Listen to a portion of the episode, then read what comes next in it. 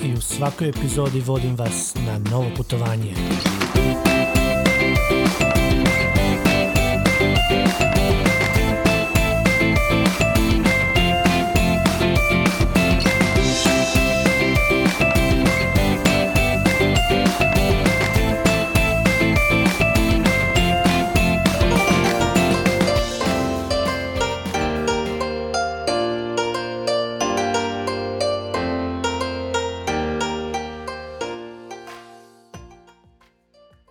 Vitomira Lončar već šestu godinu živi i radi u kineskom Sijanu. Ona i suprug preselili su tamo nakon niza razočaranja i prepreka na koje su nailazili u Hrvatskoj. O njenom novom životu iz više aspekata pričali smo u ovoj epizodi podcasta. Radi kao profesorica na privatnom sveučilištu u gradu s 13 milijuna stanovnika, te je svakodnevno u doticaju s mladim kinezima. Koje su razlike između mladih tamo i mladih ljudi kod nas? Ostalim kulturološkim razlikama, kako izgleda njezin dan, o važnosti hrane, redovitog vježbanja i urednog sna u kulturi Kineza, njihovim temeljnim vrijednostima, brizi za obitelji starije u društvu, kineskoj novoj godini, olimpijskim igrama, što je najviše nedostaje iz Hrvatske, sve to i još više ćemo dotaknuti u ovom razgovoru. Pričali smo i o lockdownu, te naravno o putovanjima po Kini i ostalim azijskim zemljama, kao velikom fanu Malavizije, iznimna mi je čast i veselje što je Vitomira prihvatila moj poziv za razgovor.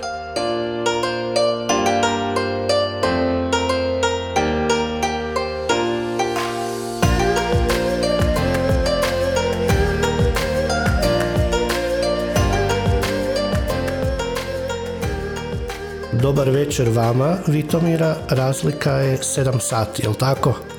Tako je, dobra večer vama isto tako Ivane i hvala na pozivu. E, hvala vama na odazivu jer ja sam jedan od onih koji je odrastao u 90-ima e, i veliki sam fan Malavizije. Nadam se da nemate traume iz tih vremena. Možda zapravo imam traume, nikad nisam mogao dobiti na telefon, evo, to je jedino.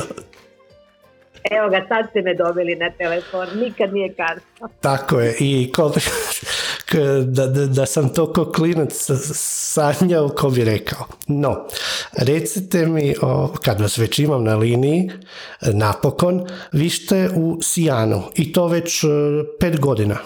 Šesta godina sam u Sijanu, E, došli smo zapravo u proljeće 2016. sam došla vidjeti da li ću moći tu živjeti i onda sam e, definitivno sa jednim koferom drugog desetog 2016. sletila na Sijanski aerodrom i postala stanovnicom Sijana. Dakle, sad pet i pol godina. Možete nam ukratko reći kako je došlo do e, samog preseljenja? Pa ja sam se preselila kad sam već imala 57 i pol godina, dakle bila sam već u mirovini, ali onda možete misliti na što mi je život ličio u Hrvatskoj kad sam u tim godinama i u mirovini odlučila promijeniti kontinent i vremensku zonu i sve to zajedno. E, život mi je bio pakao zbog e, političkih razloga, zbog e, Bandića i ekipe i jednostavno nije mi bile više života. Tako da kada je sve to skupa, to je kuhalo godinama i kada je eksplodiralo krajem 2015. godine, moj se suprug htio preseliti u Kinu još od 2010. Ja nisam htjela ni mhm. čuti, ja sam mu rekla da najdalje, najdalje što ja mogu ići je do Ivanca. I ja sam iz okolice Ivanca, kraj Varaždina. A ja iz Varaždina. Idem na, iz Varaždina, evo nas. Ja sam iz Stažnice kraj Ivanca, ja sam gledala sam dnevnik i slušala sam što pričaju o meni a muž mi u taj čas rekao, evo pišu mi iz Kine, opet me pozivaju da dođemo u kino. I ja sam mu samo rekla, reci im da dolaziš i da imaš ženu koja isto tako zna raditi. Uglavnom, on im je poslao poruku i u četiri ujutro, dakle to je bio dnevnik na večer u pol osam, u četiri ujutro, dakle se probudili oko šest, u četiri je već u inboxu bila poruka kad možete doći. I to je bilo to. Bacio sam... minuta. E, pa tipično za jednu ovnicu. Točno, a nije. E, mi smo ko mladi imali ponudu da se preselimo u Njemačku. Dobili smo odličan posao u Minhenu u kazalištu i ja nisam htjela ići. Onda smo početkom 90. bi radili u Americi, imali smo također ponuda da radimo u Americi, ja nisam htjela ići. 91. je čak u siječnji muž otišao u Ameriku, bio osam mjeseci, ja nisam htjela ići. E, došla sam tamo vidjeti i rekla sam ne mogu i neću. E, dakle, bilo je u životu prilika da uzmemo kofere i da odemo, muž je stalno htio, ja jednostavno sam rekla, rodila sam se tu, tu mi je mjesto, tu moje je mjesto ovdje, ja, to je moja dužnost da budem tu, da pokušam napraviti sve što mogu u životu ovdje, onda možete misliti kako je stanje bilo kad sam rekla gotovo je. Bilo je gotovo. I to je bila najbolja odluka u životu. I e, sudeći po e, vaše, vašem tonu, mislim da nemate baš nekih namjera vraćati se tako skoro. A čujte, e, suprug je sada 69, ja sam 63 godine i ovoga, mi ćemo ostati dokle god možemo raditi, dok nas služi zdravlje. Radimo na privatnom fakultetu i stručnjaci smo koje trebaju, Prema tome, dokle god ćemo mi moći raditi, e, ostaćemo. A kad nećemo više moći raditi ili kad iz nekih razloga nećemo moći dobiti produženje boravka u Kini, vratit ćemo se, ali nećemo više živjeti u Zagrebu, živjet ćemo na otoku Tresu, u mjestu Ustrine i sadit ćemo vlastiti krumpir i paradajz i to će biti to. Nećemo živjeti u Ivancu, živjet ćemo na Tresu, ali da, e, odluka je takva da u Zagrebu živjeti nećemo. Spomenuli ste privatni fakultet, pa što vi e, predajete i kako je raditi sa kineskim mladim ljudima, mladim kinezima? Pa to vam je, vrlo je to zanimljivo. E, ja sam, fakultet se zove Eurasia University Xi'an, Eurasia University, ima 22 tisuće studenata, 2200 profesora. Ja sam profesor na školi za kulture i medije, profesor mentor, najstariji profesor. I jedini sam PhD, jedini sam doktor znanosti na mojoj školi. Uh, predajem nekoliko kolegija, predajem cross-cultural communication i predajem uh, project management, ali isto tako držim radionice iz igre, kako da se nauče igrati a uh sada ću i režirati predstavu i e, uskoro ću preuzeti isto kolegi razvoj karijere, e, dakle neka vrsta coachinga mladih ljudi. E, iskreno da vam kaže, ogromna je razlika između studenata u Kini. Ja sam predavala u Hrvatskoj na Akademiji dramske umjetnosti, na ocijeku produkcije više godina, na tekstilno-tehnološkom fakultetu, na masteru, predavala sam na TV Akademiji u Splitu, predavala sam na Muzičkoj akademiji u Zagrebu. Dakle, nisam došla u Kinu kao netko bez iskustva. Međutim, studenti u Kini su potpuno drugačiji. Oni su još uvijek duboko vezani za svoje roditelje, za kuću, fale im tata i mama, e, čuju se svaki dan, baba, mama su im mhm. life motiv u životu, jedino što sanjaju da će se vratiti i opet biti tatom i mamom. Ja se sjećam sebe kad sam imala 18-19 godina da mi je neko dao da živim sama, da odem od kuće, čovječe, pa to mi je bila najvažnija stvar u životu. Kakvi tata mama, pa to mi je mhm. bilo briga a isto tako naša kćer je s 20 godina otišla živjeti sama jer nam se to činilo nekako najprirodnije. Međutim, kod mladih kineza oni su vezani za svoju obitelj, oni su obiteljski vezani cijeli život. Dakle, to je nekako, to je njihova, njihova kultura. I isto tako oni e, strašno e, slušaju autoritet. Prema tome, e, ja kad dođem u razred i kažem nešto, kažem ajmo sada, pucajte, recite, ko ima nešto protiv. Sad oni mene gledaju u čudu, ko će nešto reći učitelju, učitelj je ovdje još uvijek Lao Shi, je još uvijek e, e, ne znam kako da vam to objasnim, to je na razini polubožanstva. Kada Lao Shi nešto kaže, uh-huh. to je sve to pismo.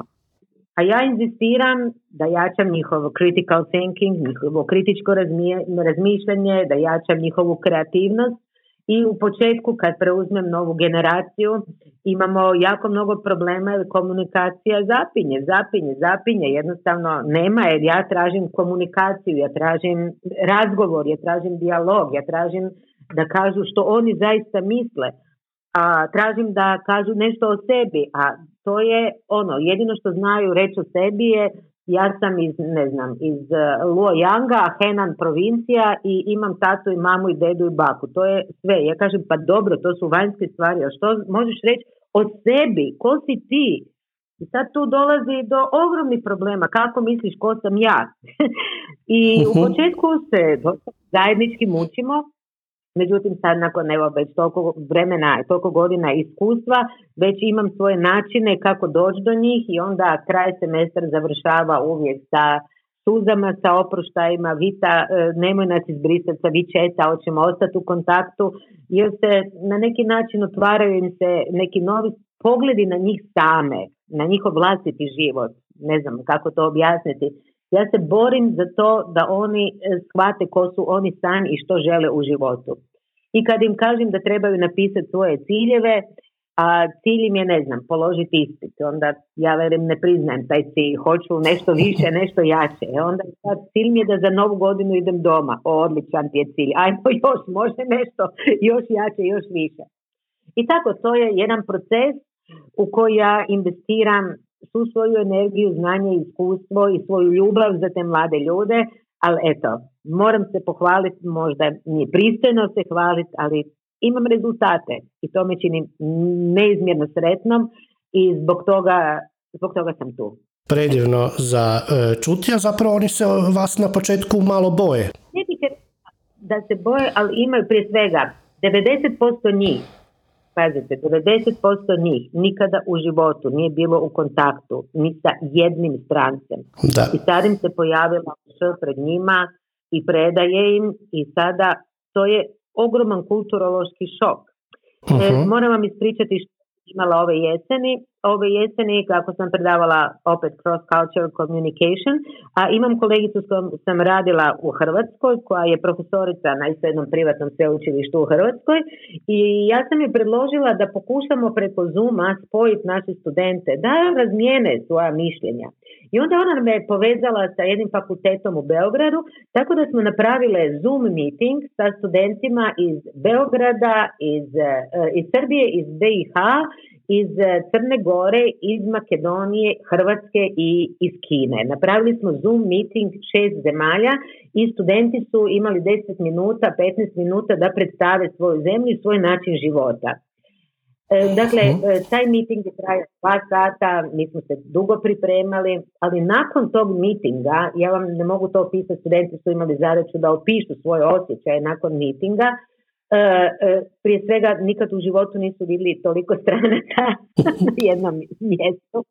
Vidjeli su svoje vršnjake iz naših zemalja koji fluentno govore engleski, oni se jako muče, njima je engleski zaista veliki problem. E, I vidjeli su svoje vršnjake koji govore fluentno, koji su predstavili svoj život i odjedan puta se dogodio takva jedna ogromna promjena.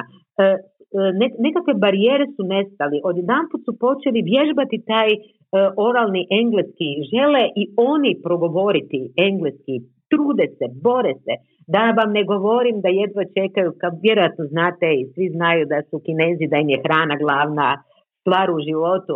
Sada im je glavno, kad se sve ovo završi, moraju ići probati šopsku salatu, moraju sad naučiti paslave, čevape, moraju to sve probati, moraju doći u, u naše zemlje za koje prije nisu čuli uopće da postoje, potpuno se dogodio jedan preokret, jedno otkrivanje nekih drugih svjetova.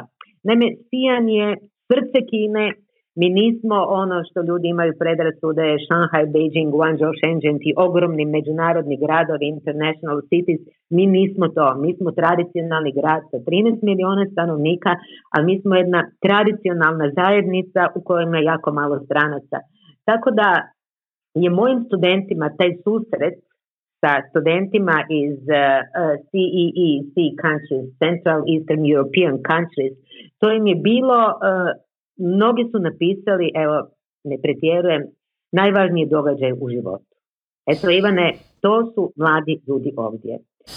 Susret sa strancima je rijetkost, sa drugom kulturom je rijetkost i ono na što sam iznimno ponosna to je da na kraju svi nauče da ono što trebaju je respektirati, poštivati svaku kulturu jer nema bolje i slabije kulture, nema važnije, manje važnije kulture jer su sve kulture jednako važne ali su drugčije i treba ih poštovati. I to je nekako moj najveći uspjeh, pogotovo u vremenima u kojima živimo, gdje je e, upravo su te kulturne razlike čine i velike probleme nacionalne države i tako dalje, da moji studenti su savladali osnovnu lekciju, a to je disagree respectfully i respect other cultures.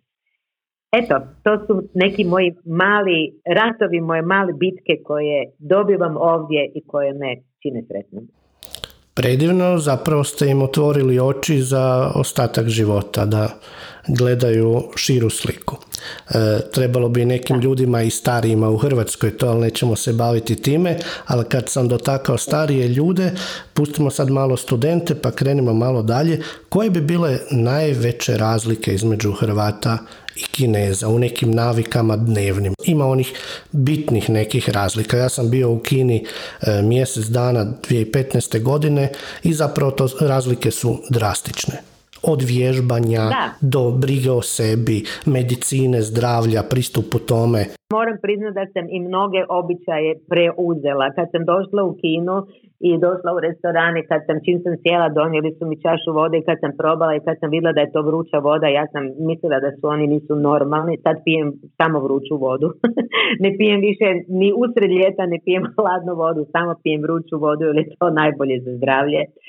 Oni svako jutro vježbaju i taj chi, žene svako jutro i svako večer se okupe u dvorištu i vježbaju, imaju svoje vježbe. Jako im je važno fizičko zdravlje. E, to da se jede tri puta dnevno, točno u određeno vrijeme, e, to je pravilo, nema to, mislim.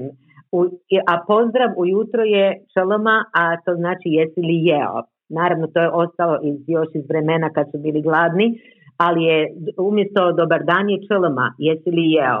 to je prvo pitanje, jesi li jeo? E, ruča se u 12 sati počinje do dva pauze za ručak i svi jedu i većina njih zgrabi što prije da pojede ručak kako bi mogli spavati. Oni svi, doslovno svi spavaju ko male bebe između čim pojedu pa do dva sata. U mojoj zbornici, ja imam u zbornici, ne u jednoj zbornici, ali na mojoj školi je preko 70 tičera.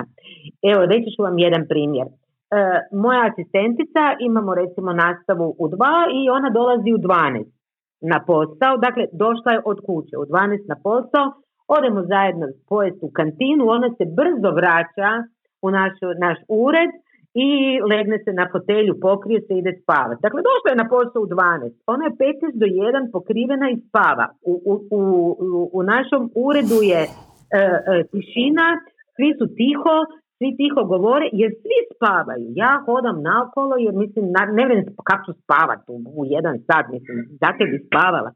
Oni svi spavaju, studenti, uzmu hranu, pojedu u kantini, jure u dormitorije svoje, spavati. Jednostavno svi spavaju e, e, za vrijeme pauze za ručak. To je jedna ogromna razlika. E, nadalje, jede se večera od 6 do 8 i to je to, mora se jesti tri puta i Večera im je ručak, doručak večera, to su im najdivniji trenuci u toku dana. Jedva čekam da idem jesti. Dakle, hrana je apsolutno na prvome mjestu.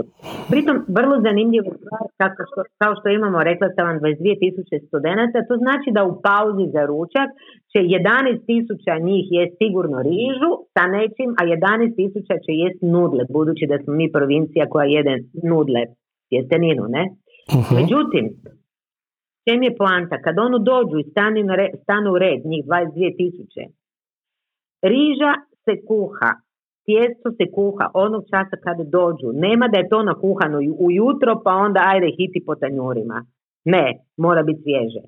Mora biti svježe. Sjećam se, briga Oprostite da upadam, sjećam se e, u Sijanu kad sam bio, došli smo mama i ja kasno na večer vlakom iz Pekinga i jedna radnja, restoran, znate puno bolje od mene, vrlo onako priprosto i mi smo, nije bilo puno toga na meniju, bili su nudli između ostalog, ali te nudle su taj čas pred nama napravili, izmjestili i na, e, kroz onaj stroj ili ručno narezali, ne sjećam se, ali e, poznato mi je to, znači Znači sve do hrane se drži. Hrana je najvažnija. Hrana im je naravno najvažniji su tata i mama i njihova dječja poslušnost. Poslušnost to je najvažnija vrijednost. E, dječja poslušnost. Dakle, da e, ti se brineš za svoje roditelje, oni pak za svoje roditelje, e, filial piety, to je, to je najvažnija, najvažnija im je vrijednost, dječja poslušnost. I to je to društvo. To je društvo koje brine ne za pojedince, nego brine za zajednicu. Recimo, moji studenti sada, njih 22.000, zatvoreni su u svojim sobama. Oni čak ne smiju u naš predivan kampus sa najljepšim parkom koji postoji. Zatvoreni su u sobama, ali oni znaju da je to za očuvanje zajednice. Dakle, ja nije na prvom mjestu, nego mi smo na prvom mjestu. Mhm. Evo sada situacija Sad kad je ova situacija, mi smo u našoj zgradi, mislim da smo u tom našem community u jedini stranci, evo opet danas ujutro došao je volonter pitati da li nam nešto treba.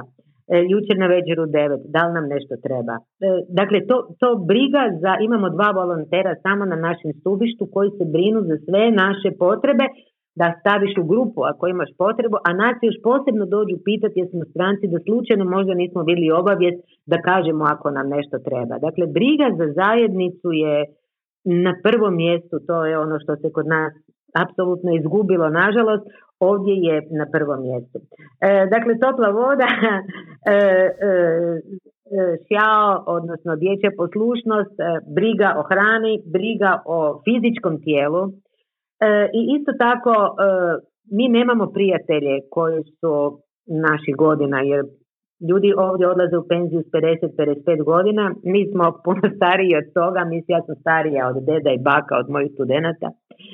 I e, mi ne možemo naći, kako da vam kažem, gdje da nađem prijatelje.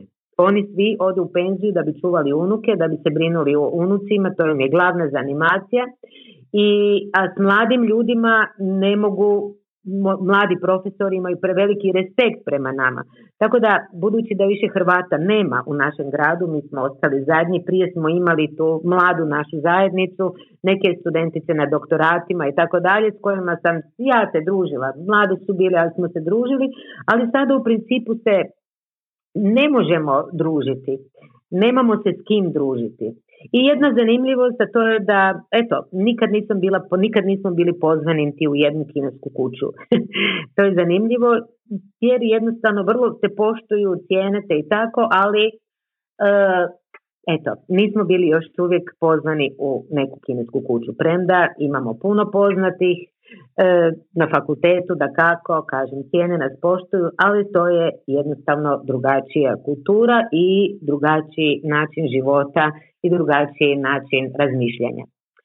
Eto, otprilike e, razlike su kulturološke su ogromne, briga za roditelje, kao što moj muž često zna reći, mi smo za njihove mjerila loši i roditelji i loša djeca. Em smo ovdje daleko od svojih mama, njegova mama je prošla 95 godina, moja će sad 87 imati, pa smo daleko, ne posjećujemo i svaki dan, a isto tako ne posjećujemo svoje dijete svaki dan, što je za njih sve skupa nezamislivo.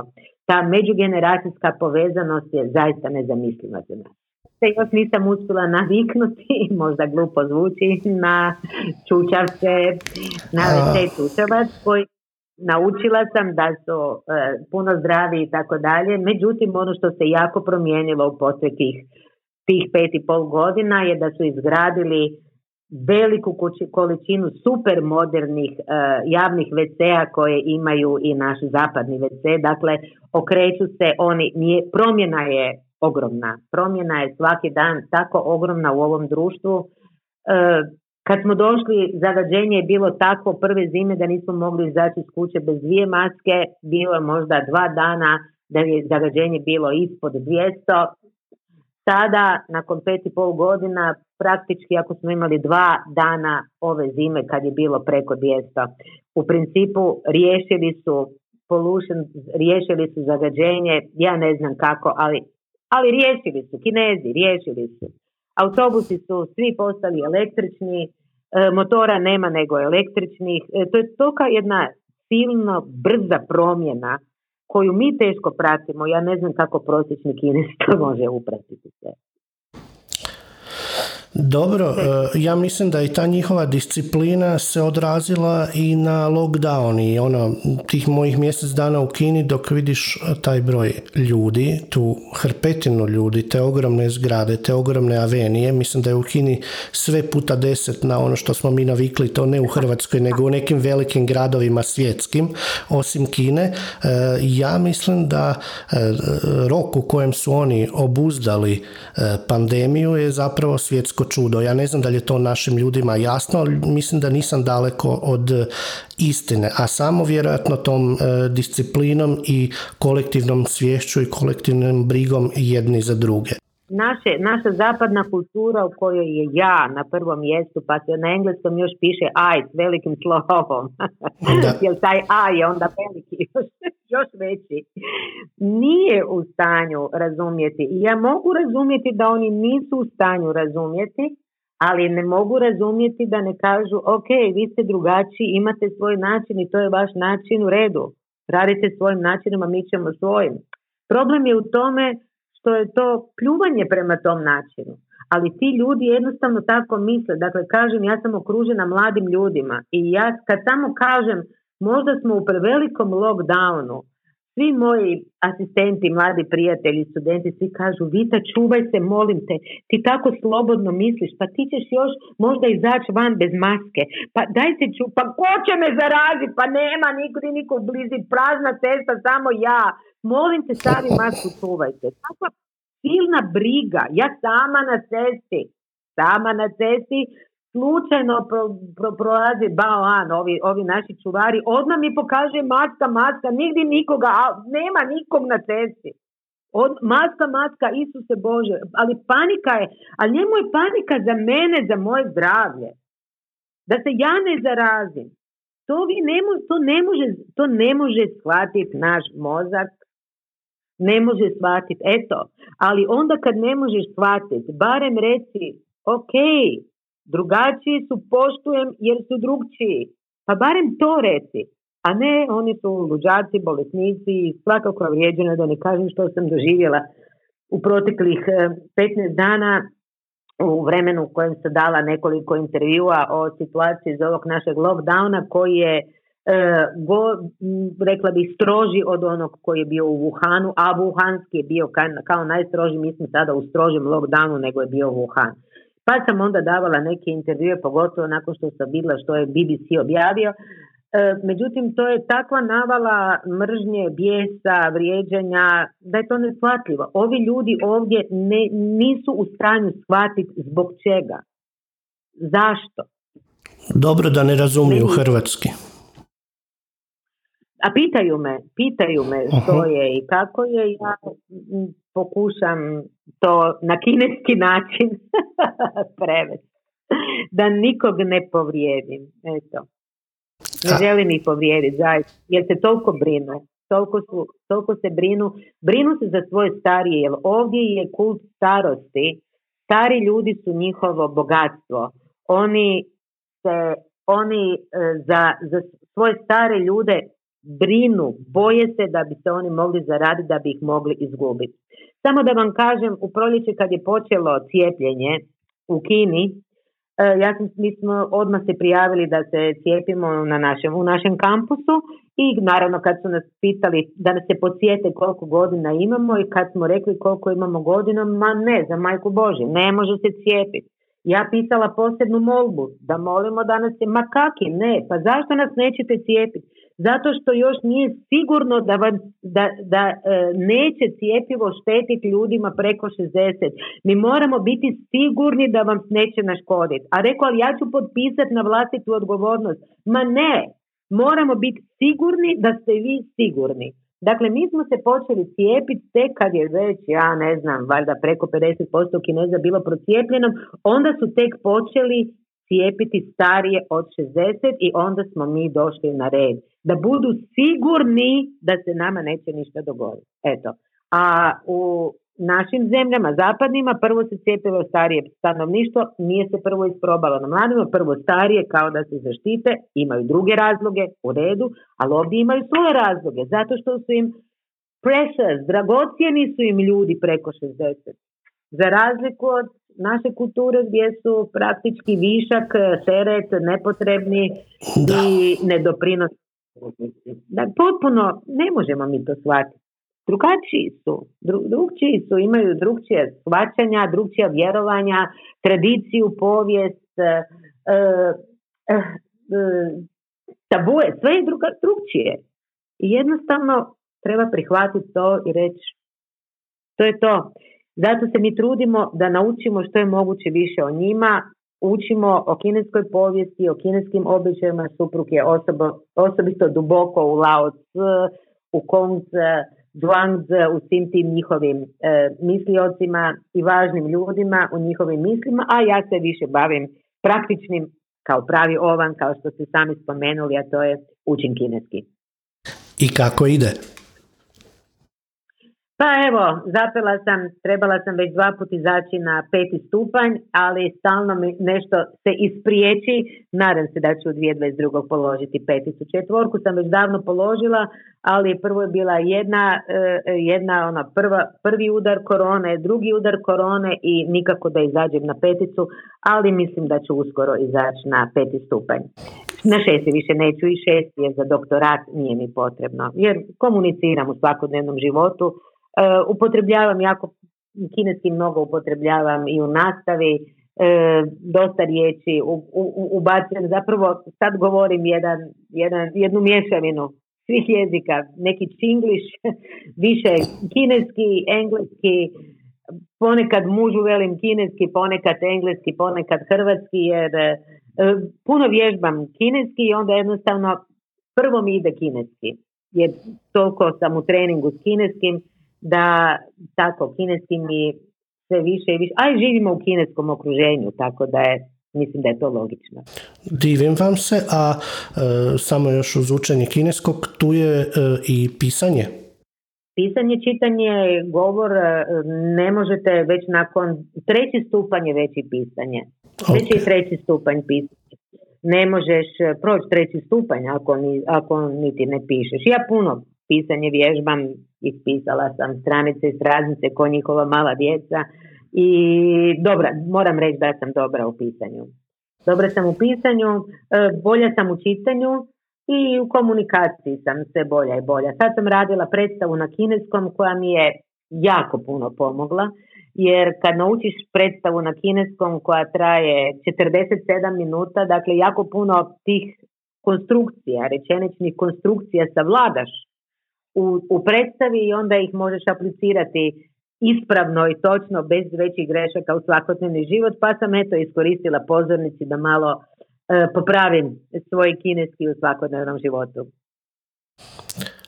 Čitao sam što ste pisali u vezi ovog novog lockdowna, ne moramo puno o lockdownu, jer, ali možda da pojasnite da zapravo je, jeste zatvoreni, ali e, jako dobro se brinu o vama, od namirnica do testiranja i rasporeda samog organizacije, naime u kratkom roku se testira cijeli grad od 12-13 milijuna ljudi. Da, zato što evo recimo, mi dobijemo ujutro da će danas biti testiranje i da je naša zgrada recimo od 18 do 18.50. I onda naša zgrada siđe tu pred kuću, imamo punkt i od 18 do 18.50 za čas smo, cijela zgrada se i testira. Imamo raspored. Što se tiče e, hrane, e, u dva navrata smo dobili ogromni paket e, od grada sa ono povrće, meso, e, nudle, šta znam, šta se nismo dobili.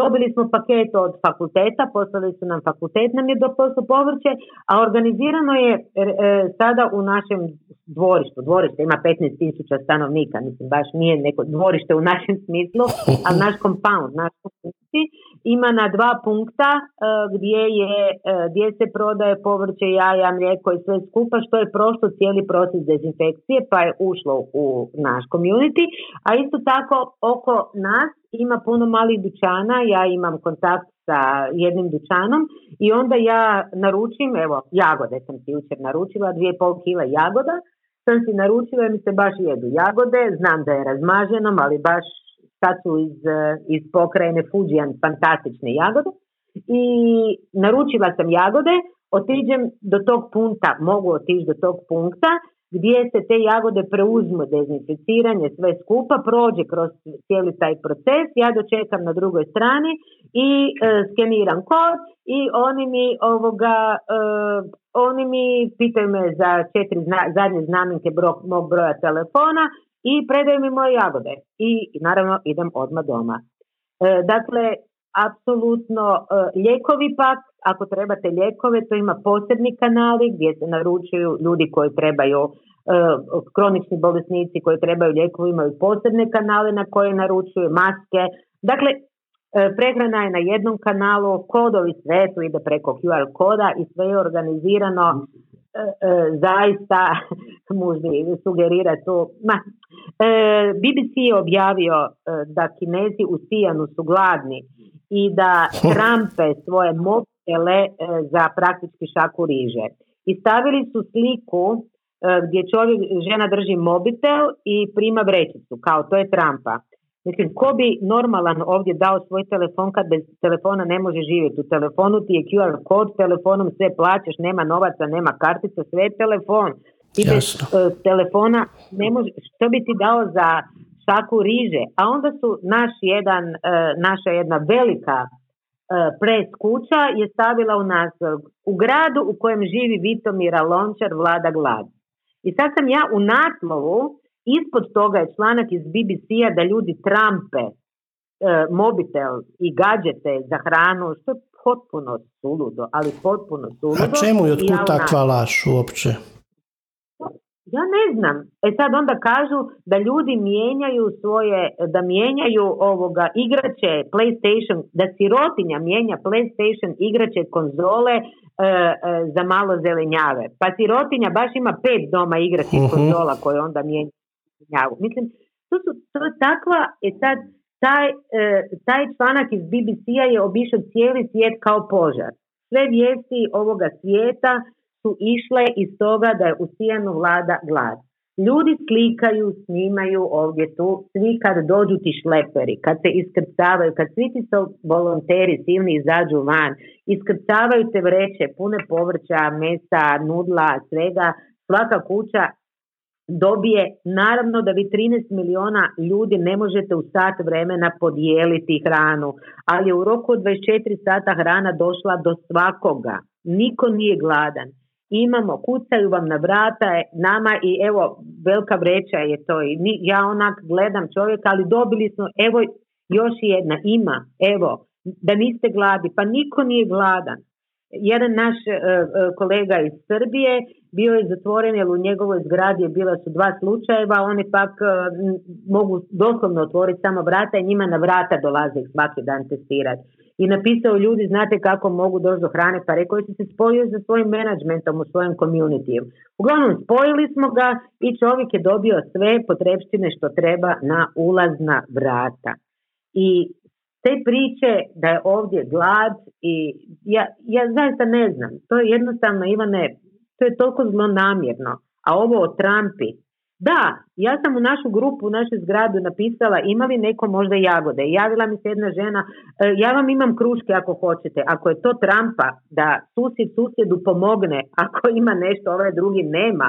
Ako je to Trumpa, onda da, onda smo se vratili u, u doba kada se stvari ne kupuju, nego se samo trampe ali sam zaista iznenađena kad sam dobijem preskati, jer sam pretplaćena na preskati, kad dobijem preskati vidim se da sam u gradu u kojem vlada glad i onda, eto, ne znam što bih rekla. Ne znam što bih rekla. Dobro, nadamo se da, da ta glad pod navodnicima uh, uskoro završiti kao i lock, lockdown, uh, jer vjerujem da ipak idemo prema tome. Evo, ja sam e, iz Sijana se jedino zapravo sjećam tih nudla, kojih sam se sad sjetio, ali naravno i terakota ratnika. I malo mi je žao da nemam, a ok, bili smo možda samo dva, tri dana u prolazu i svi turisti tamo hrle vidjeti terakote ratnika. Kakva je klima generalno u gradu i e, zašto još vrijedi posjetiti taj grad? A klima je po ljeti, jako je toplo, bude i do 43, zimi bude hladno, bude i minus 12. Dakle, prava kontinentalna klima je, Zapravo imamo dva godišnja doba, ljeto i zimu. Ali je vrlo suho jer mi zapravo od nama od pustinje Gobi od takla makana zapravo je sve nekako otvoreno tako da je prilično suha klima. Imamo tijekom jeseni nekih deset dana kada bude kiša i u proljeće bude negdje krajem travnja da bude kiša, ostalo je vrlo suho vrijeme. E, što se tiče što sve ima vidjeti, ajme, što sve ima vidjeti, ima zidine, ima e, Big Goose pagoda, pagoda iz 7. stoljeća, ima naša muslimanska četvrt, ja sam sigurna da ste bili u našoj muslimanskoj četvrtu, huji muslimani žive, gdje je uh, džamija iz 8. stoljeća i gdje zaista ta na ogromna i muslimana živi integrirana potpuno u Han zajednicu jer je Sijan Han grad naravno kao i cijela Kina, ali su vrlo, Sijan u samom središtu uh, Sijana je ogromna ta zajednica sa pravim njihovim životom, nije za turiste nego oni zaista tamo tako žive. E, zatim to je naš Bell Tower, Drum Tower, tu su Shanxi muzej, muzej puta svile, E, zapadni market na kojem je krenuo Malko Polo, krenuo je put vile. E, imamo prekrasne prirode, imamo prekrasne parkove, Sijan je jedan od najzelenijih gradova. Zatim u našoj okolici su Qinling Mountains, prekrasne planine i Huashan, dakle, e, rekla bih cvjetna planina koja isto tako poznato turističko mjesto. Blizu je Tai Bai, Šanto je 3800 metara visoke planine, samo dva sata od nas, a i e, nekoliko sati vožnje su apsolutno čarobni slapovi žute rijeke. E, jedan od naših najuzbudljivih događaja bio je odlazak na slapove žute rijeke kad smo išli suprug ja na izgled, to je nešto čudesno. E, dakle, zaista Sijan i okolica nije bez razloga Sijan prijestolnica 13 dinastija, ne samo naša terakota vojska na kojoj sam bila 11 puta i napisala znanstveni rad o našim terakota ratnicima i koja se stalno širi, obnavlja i povećava, nego jako mnogo ima prekrasnih mjesta koje se zaista isplati vidjeti, a najviše od svega osjetiti atmosferu našeg Sijana koji je, premda ima 13 miliona stanovnika, grad po mjeri čovjeka. Nemam uopće osjećaj da živim u gradu većem od Zagreba. A eto, već je koliko? Jedno 15 puta od Zagreba. Da, to je... Eto, to je bio Sijan to je i meni ostalo u sjećanju da ne, nisam imao dojam te veličine da je to e, preko 10 milijuna grad. A e, putovali ste u vrijeme e, ne lockdowna nego korone. Bili ste nedavno bili ste nedavno na base campu od Monteveresta s kineske strane, pa čisto od ostalih znaju naši ljudi normalno za Peking i Šangaj, ali bojim se da je većinom to to bili smo, e, ja sam, e, samo smo dvije, dvije prve godine e, smo bili na Huangshan, to je žuta planina, to su, to su mi to zovemo Avatar Mountains, znate oni Avatari, da, da, da, to je Avatar Mountains i tamo smo plantaže čaja i zaista prekrasno je to, taj dio. Onda putovala sam osam dana početkom svibnja po pokrajini Xinjiang. Bila sam u, u Turfanu, to je sve put svile, u Rumči, Turfan, Kašgar, e, Takla Makam pustinja, to je vatrena planina, sad prevodim, usput kad vama govorim, prevodim te izraze Hvala. na, na na hrvatski. Dakle, taj Xinjiang hrana oduševile su mi ujgurska hrana, Kazahska, bila sam na granici sa Tadžikistanom, gore Indija, Tadžikistan i Kirgistan, na Karakul Lake, gdje isto 3800 metara visine u kirgijskom selu, mislim ti kirgizi su me isto oduševili, bila sam u kazalskom selu, oni, to je fantastično, ako mogu još samo reći, dakle između 2 i 3 tisuće e, metara visine žive kazasi, između 3 i 4 žive kirgizi, e, četiri do pet e, žive tađici, a onda žive gore iznad tibetanci. Eto, bila sam, putovala sam i po Tibetu, imala sam problema sa uh, visinskom bolesti, moram priznati, ali sam se dobro držala. Putovala sam, uh, bila sam da kako, bila sam u Shenzhenu, više puta sam bila na otoku Hainanu, na moru. Recimo, obožavam grad Luoyang, poznate su njihove Longmen grote, e, to je isto bila nekada prijestolnica, e, prijestolnica dinastija. Zatim potpuno me oduševio grad Chongqing, koji mislim najveći grad na svijetu, ima oko 50 milijuna stanovnika. E, nisam vjerovala da tako nešto postoji. Chongqing je divan. Chengdu obožavam, Chengdu u Sichuan provinciji, isto tako je prekrasa. Dakle, ta Kina je jedno, jedno čudo različitosti e, predivna zemlja sa toliko toga za vidjeti. Ja sam planirala sad ove zime otići u Yunan provinciju na sam jug, na granicu sa Laosom, ali eto, nažalost ništa od toga, možda krajem veljače se nešto promijeni pa ću otići do Junana, ali isto tako želim vidjeti Guiđo, tamo živi jako puno e, e, etničkih grupa. Kao što vjerojatno znate, a možda i ne znate, Kina ima 56 etničkih grupa i nacionalnih manjina, najveća je Han, ali ima jako mnogo, pogotovo dole na jugu, tih e, malih etničkih grupa. U Guizhou i u Yunan e, provinciji. Svakako bi željela vidjeti i njihovu kulturu i to je nešto e, što mi je sljedeće. Nakon toga mi je Gansu provincija koja mi nije tako daleko Duhuang i Lanzhou i Qinghai, to je već jedan dio Tibeta, Qinghai jezero i provincija Qinghai. Tako to mi je u sljedećoj godini plan, to je ovoj, 2022. mi je to plan. Odlično. A, da, e, toliko toga ste naveli, zapravo trebalo bi par godina da se sve to vidje skoro. E, bar ono malo pa detaljnije jako sretna da je došla korona, jer smo mi prije korone sve praznice, sve praznike, mi smo bili svake godine, barem jedan put u Indoneziji, pa Filipini, pa dva put u Kambodži, dva put u Kambođi, dva put u Maleziji, pa Laos, dakle bilo nas je, pa Vijetnam, pa bilo nas je sve po Indokini i po toj južnoj hemisferi putovali po Indoneziji, ja ne znam koliko puta, po, po nekoliko tjedana, po svim tim otocima njihovima, a Kinu stalno budemo, Kinu bude i nikako Kina da dođe na red. I sada kad je došao ovaj lockdown, tada je Kina došla kao tako, nemam uopće dileme kud da idem jer znam da idem po Kini, a počela sam otkrivati nevjerojatne stvari. Eto. Eto, ja ne znam, prije smo stalno išli preko granice, sad kad ne možemo ići, sad shvaćamo da je to ovo tu, da ostanem vjerojatno cijeli život imala bi što za vidjeti. A, recite mi, e, da li vam što nedostaje iz Hrvatske? Pa nedostaje mi ponekad siri vrhnje, siri vrhnje i kukuruzni kruh, da kako, nedostaje mi moja kćer, nedostaje mi mama, nedostaje mi svekava, nedostaje obitelj, nedostaje. Ali vjerujem da se to podrazumijeva da obitelj nedostaje. Jasno. Nedostaje na fizičke stvari sam više mislio.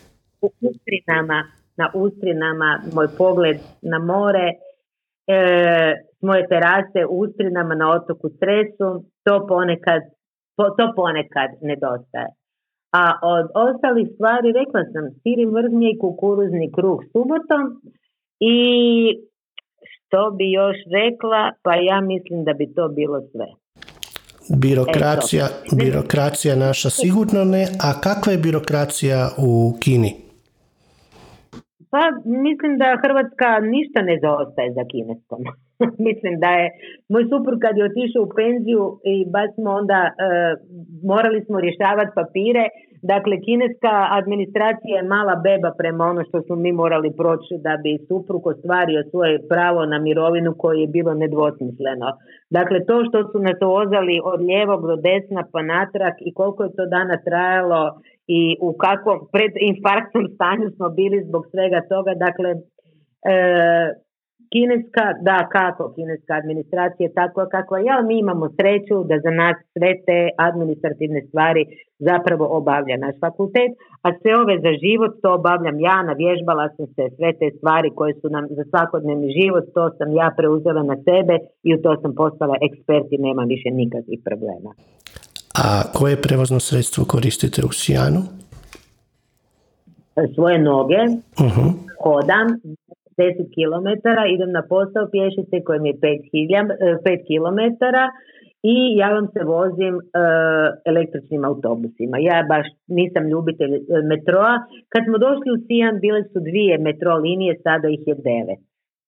Samo toliko da kažem o, o, tom, e, o tom užasnom, o tom razvoju koji je nama nepojmljiv. Od dvije do devet metro linijama, ali ja ne vozim E, ne vozim se metrom, osim kad baš moram, e, ne vozim bicikl, iako imamo te share bikes, e, ponekad kad sam jako umorna idem s posla, uzmem Didi, to je nešto ko naš Uber recimo, koji je iznimno jeftin, to vam je to, hodam, najviše hodam i to mi je najdivnija relaksacija, mogu razmišljati dok hodam i gledam život na ulicama koje mi je, još uvijek me fascinira život na ulicama Kine svaki dan iznova.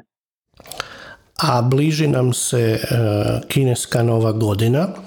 Znam da je to velik e, događaj, velik, velika putovanja se događaju, iako mi u Hrvatskoj to percipiramo samo kao vrijeme kada kasne paketići iz Kine. Pa kakva je kineska, pa da, kakva je kineska nova godina zapravo kada je normalno i ako se ne varam ove godine čak su najavili da, e, da se ne putuje. Naime, onda svi posjećuju e, svoje, e, svoje obitelji na selu. Da, mislim, kineska nova godina je jedini praznik u godini kad oni svi idu svojim kućama. Dakle, kad se obitelj sastaje na okupu, to je jedini dan u godinu i apsolutno svi idu doma u svoj hometown. Tako da e, godinu prije nego što je krenula korona, e, za kinesku novu godinu bilo je 3 milijarde putovanja. Onda ne moram vam više reći. 3 milijarde putovanja.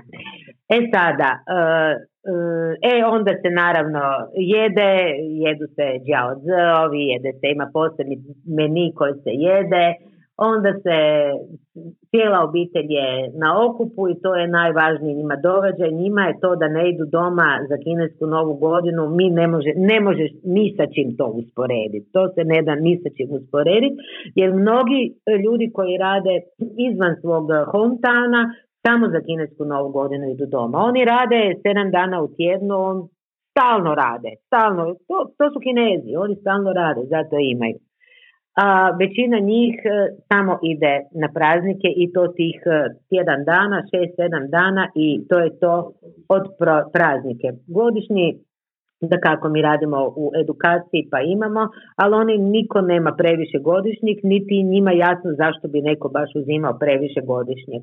Imamo praznike za Qingminjie, to je u travnju, to su ko naši sisveti. Imamo 1. maj, to uvijek bude oko 4-5 dana i imamo Golden Week, zlatni tjedan, to je za dan, eh, dan eh, državnosti, recimo naš, dan Kine. To je prvi do 8. deseti, to je tjedan dana. I to su praznici koje oni onda iskoriste, ali za te praznike rade svi dućani, sve to sve stalno radi. Nema petak, svetak, sve stalno radi. Sve stalno radi. Oni su jednostavno radišni, oni jednostavno stalno rade. Ali zato je kineska nova godina sve. To vrijeme od kineske nove godine do Lantern festivala, to je tih 15 dana kada je, to je za njih, to je, to je sve kak bi rekli naši, to je sve. a skoro će i olimpijske igre, pa e, gledao sam neki dan prilog, e, zapravo sve je spremno, sve je spremno za, e, ne za posjetitelje, ali sve je spremno za sportaše kojima će sve biti praktički onako servirano na daljinu. Gledajte, mi smo sada u Sijanu imali nešto što se zovu sve kineske igre to se događa svake četiri godine kad i olimpijada, sve kineske igre, to je njihova olimpijada i to je na mhm. rangu, to je olimpijada. Dakle, sva publika koja je htjela sudjelovati i gledati događanja koja su sva bila puna krcata, je prije tih događanja bila mjesec dana u centralnoj karanteni. Sva publika dobrovoljno su išli u centralnu karantenu kako bi mogli gledati sportske igre. I, i naravno imali smo poslije paraolimpijske igre. Ako je tako bilo sa sve kineskim igrama, onda ne moram e, zamišljati kako će izgledati u Beijingu. Da mhm. će to sigurno na najvišoj razini apsolutno da će sve artificial intelligence da će sasvim sigurno biti uključena jer je artificial intelligence sve više i više uh, zauzima mjesto u svakodnevnom životu. O tome da 5G ima i na Mount Everestu ne moram govoriti, dakle o tome da je 5G apsolutno će biti dostupan svugdje, da će sve biti tehnološki na najviše ikad viđenom viđenoj razini, u to uopće ne sumnjam i da će sigurno svih biti na najvišoj razini.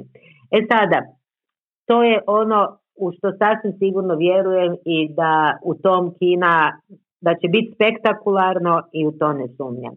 A sad ćemo vidjeti što će biti ove druge stvari o koje, na koje Kina nema utjecaj.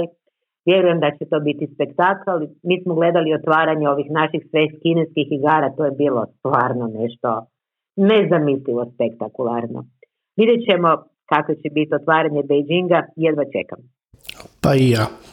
I jedno pitanje mi je palo na pamet, ne mislim da virimo sad u vaš zdravstveni karton, ali što se tiče medicine i zdravlja, da li ima tu, e, znamo, poznata je kineska tradicionalna medicina, dalje pristup e, liječenju drugačiji, da li se ide možda prije alternativno ili su bolnice zapravo kombinacija alternativne i suvremene medicine, kako to funkcionira kad je sve normalno i da li ima nekih zastoja sad kad je e, lockdown ili ipak ne? Dakle, e, posebne su bolnice tradicionalne kineske medicine, posebne su bolnice suvremene medicine. E, ja sam, čim sam došla sam, budući da sam došla poluinvalid, nisam mogla dići ruku, rame, leđa su me bolila, noge, kukovi, ne znam šta. Prvo su me na tradicionalnoj kineskoj medicini sve poravnali, posložili, tako da danas ne da me niš ne boli, nego bolje se osjeća nekad sam imala 20. Evo, samo ću to reći. Meni je tradicionalna kineska medicina zaista bliža u svakom pogledu i kad god imam priliku koristim tradicionalnu kinesku medicinu. E, zdravstveni sustav ovdje je potpuno drugačiji nego kod nas. E, ovdje e, ti u bolnicu ako ti neko završi, ti mu i hranu moraš nositi i sve skupa, to, to je potpuno drugačiji sistem. U ovom mhm. trenutku na početku bilo problema pristupa kao i u Hrvatskoj u ostalom, za ostale bolesti sad unazad nekakvih mislim jedno dva tjedna, tri, otvoreni su isto tako posebni kanali za hitne slučajeve, imate isto QR kod za hitni slučaj gdje vas odmah dođu, skupljaju i obrađuju sve ostale. U ovom trenutku sve stoji, niko ne ide na nekakve redovite preglede, to u ovom trenutku ne postoji, ali svi hitni slučajevi imaju posebne kanale na koji se, na koji se to rješava preko ovog compound managementa, to se skenira kod i isti čas se to reagira kao i kupnje lijekova i tako dalje.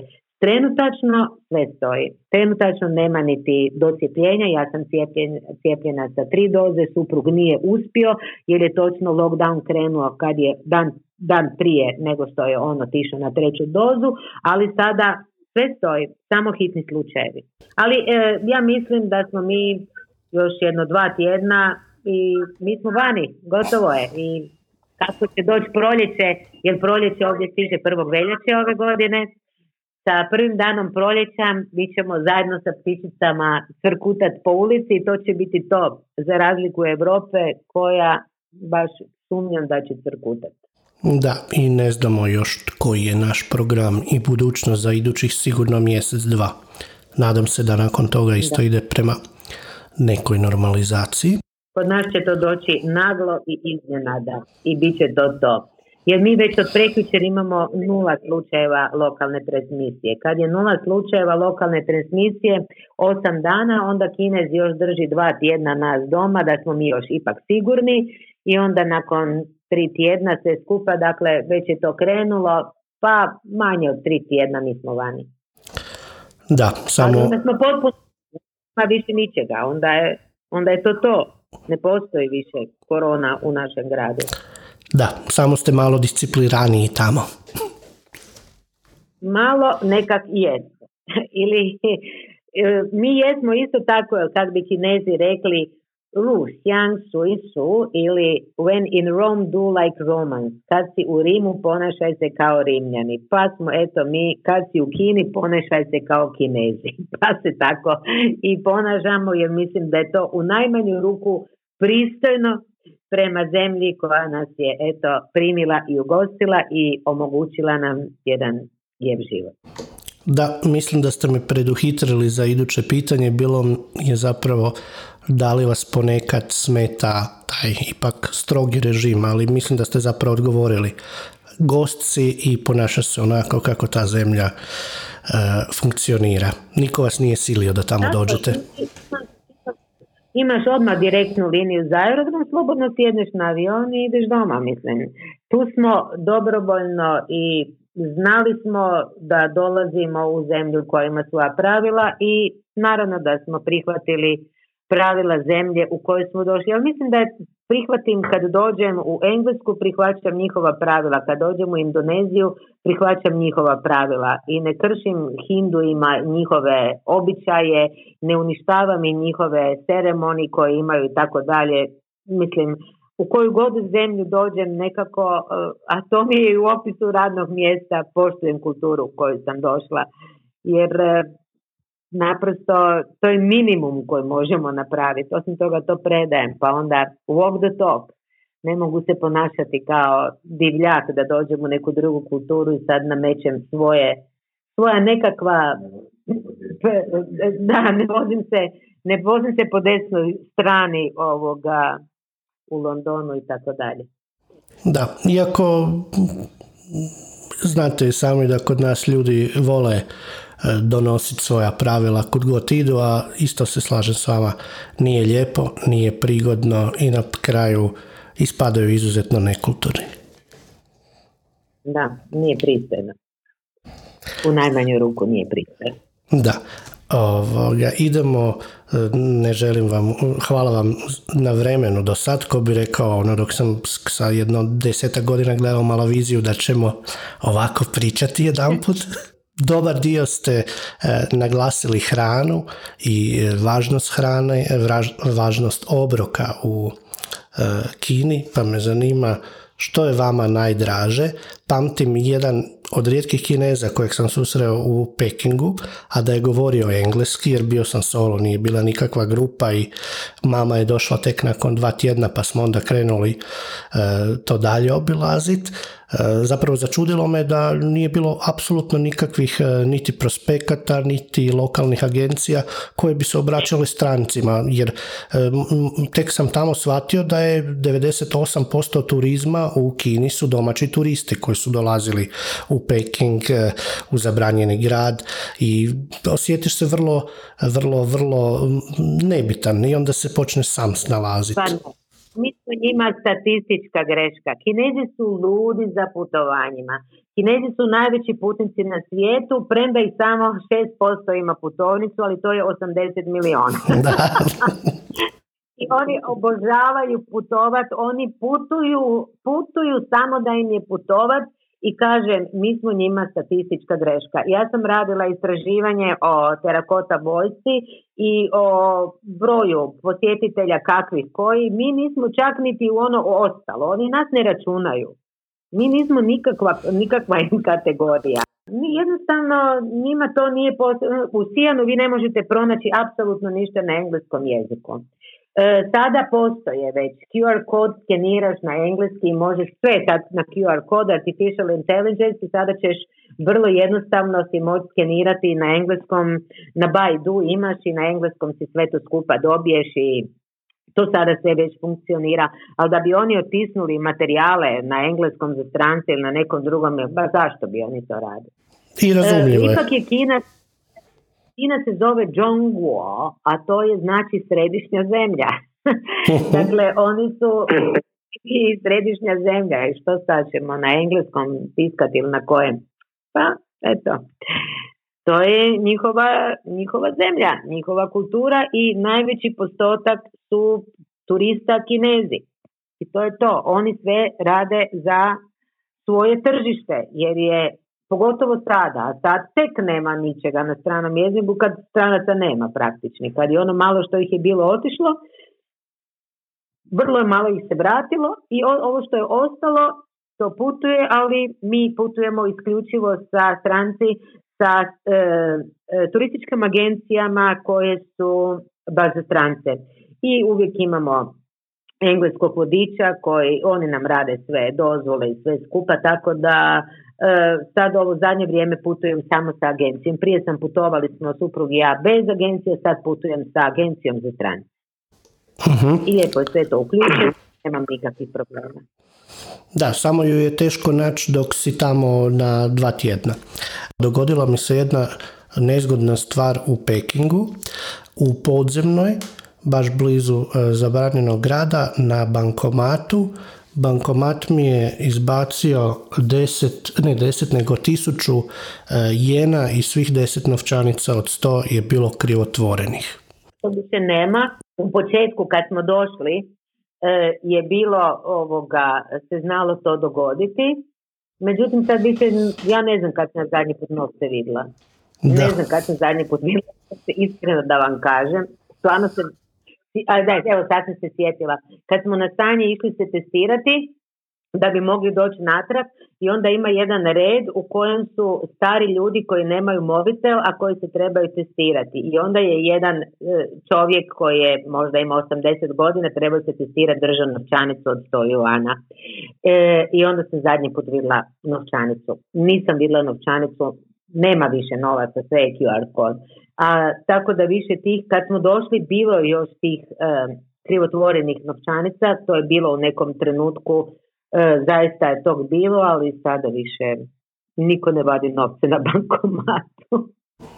Odlično i dobra, dobra uputa za ljude kad e, se otvore granice, kad se Kina otvore. Ali čak i vi kad putujete, e, možete si povezati sa svojim masterom mislim da do šest mjeseci Alipay i WeChat možete plaćati povezani sa vašom karticom, isto možete skenirati kod.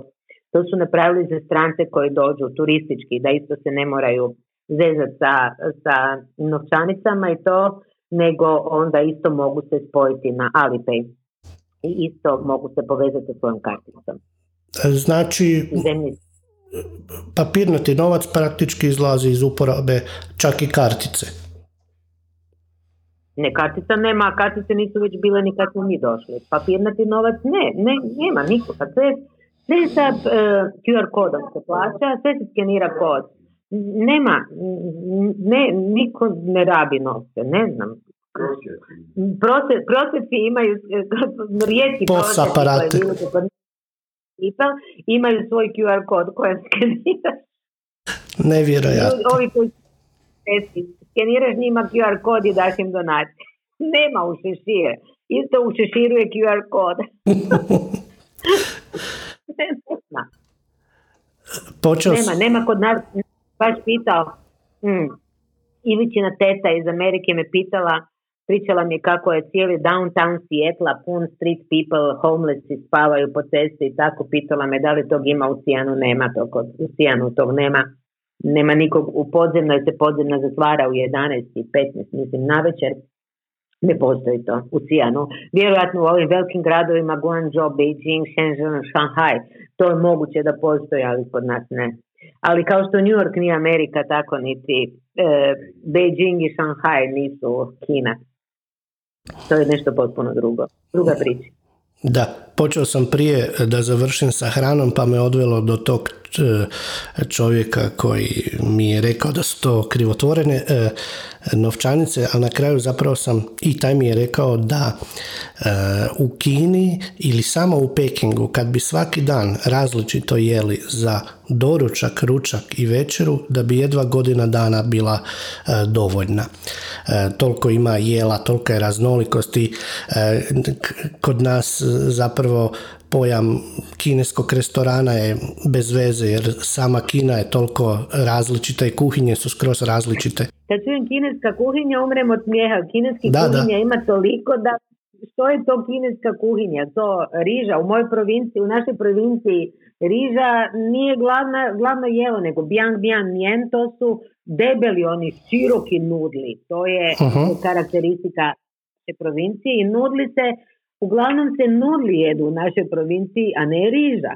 Dakle, e, toliko tih hrana ima i točno je čovjek vam rekao, toliko tih različitih vrsta hrane ima da je to nezamislivo. Ja najviše volim hranu iz Inner Mongol, e, njihovu janjetinu, volim jako muslimansku hranu, naši huji i volim ujgursku hranu. E, a ovdje kod naše kao što ja više baš e, ne jedem tijesto, jedem kao i svi kinezi za zimski solstici i sada za kinesku novu godinu dumplings, djaodze, ne znam kako se to kaže na hrvatskom, dumplings. Mm. Ne, e, ne znam ni ja hrvatski. Punjeno sa mesom, povrćem i tako dalje, dakle djaodze, to za solstici i za kinesku novu godinu. E, volim ići u, u kantonski restoran, neke kantonske stvari, premda kažu u kantonskom kantonci, to je Guangdong kuhinja, oni jedu e, e, sve što ima noge, a nije stol i sve što leti, a nije avion.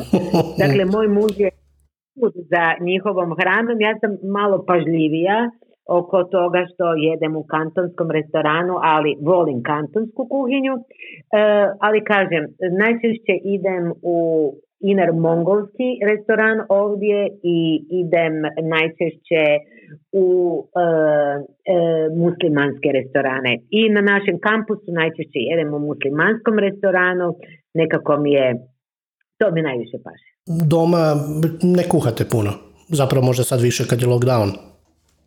Sad suprug kuha svaki dan i svaki dan neka čuda, radi sa kineskim namirnicama, ali e, kuha zapravo našu hranu. E, malo, ja nisam luda za nekim kineskim začinima, tako da su začini naši, pa to je sad nekakav fusion, nekakva neka kombinacija, jer oni imaju toliko tih različitih povrća, tih zelenih, tih ovih, onih, ta različita povrća, a njihovi patliđani su apsolutna senzacija. Mislim, E, tako da e, sa njihovim namirnicama malo tako je to suprug eksperimentira, pogotovo s onima koje mi nemamo kod nas.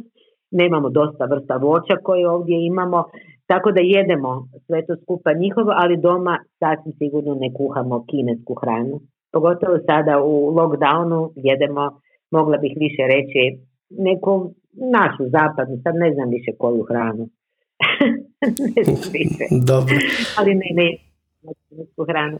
Posljednjih mjeseci dobar dio svojih doživljaja iz Kine počeli ste stavljati na YouTube, pa e, svi koji koje zanima mogu zapratiti, oni možda neki ne znaju.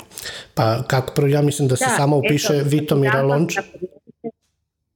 Zove se, e, ne, Vitas Life in China, a e, naš, naš kanal je Westhouse sa 3L, E, to je edukacijski kanal moje kćeri i mene. Krećemo sada sa edukacijskom platformom, pa je zapravo taj vlog uvod u našu edukacijsku platformu koja beta verzija kreće sada u veljači, ali evo zahvalna na, na ovoj informaciji da ste podijelili, nadam se da će neko zapratiti, da će subscribe da će komentirati, e, da će poslati neku poruku.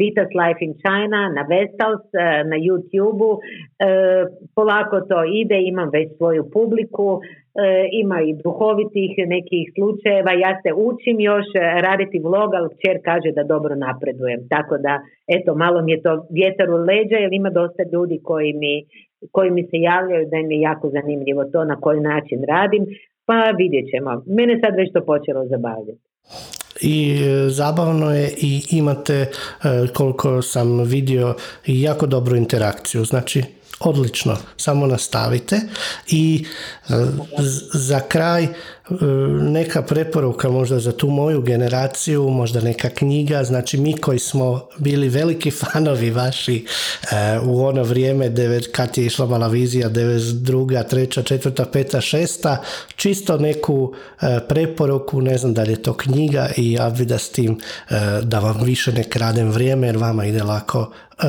lagano i vrijeme spavanja.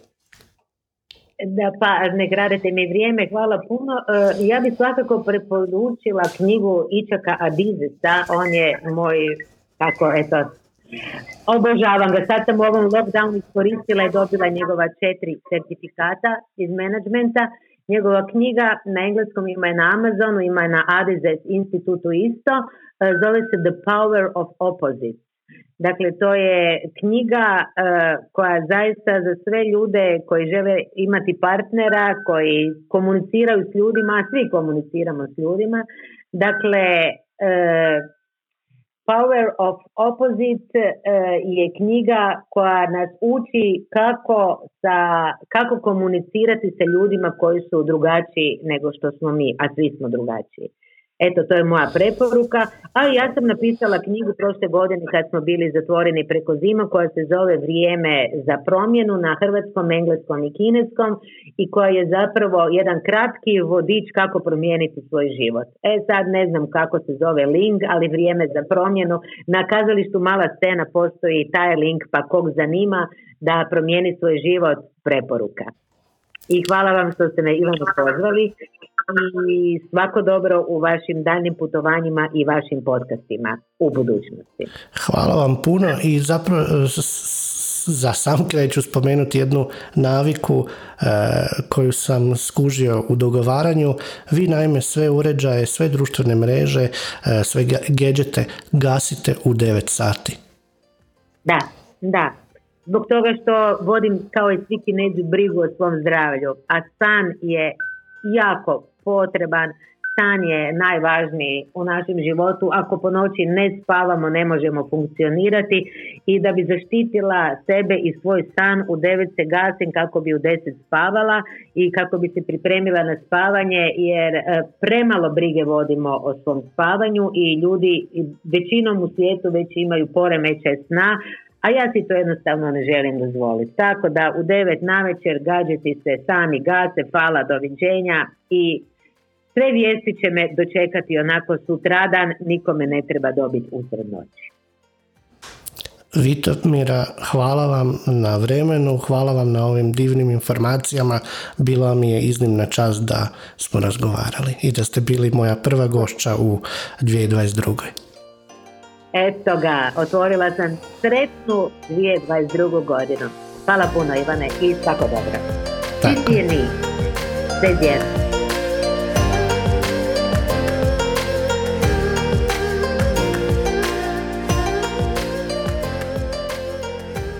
Hvala vam da ste do kraja poslušali još jednu epizodu Bengeri podcasta. Mene možete pratiti na Instagramu idemo crta dole putovati ili na Facebook stranici idemo putovati piti i jesti.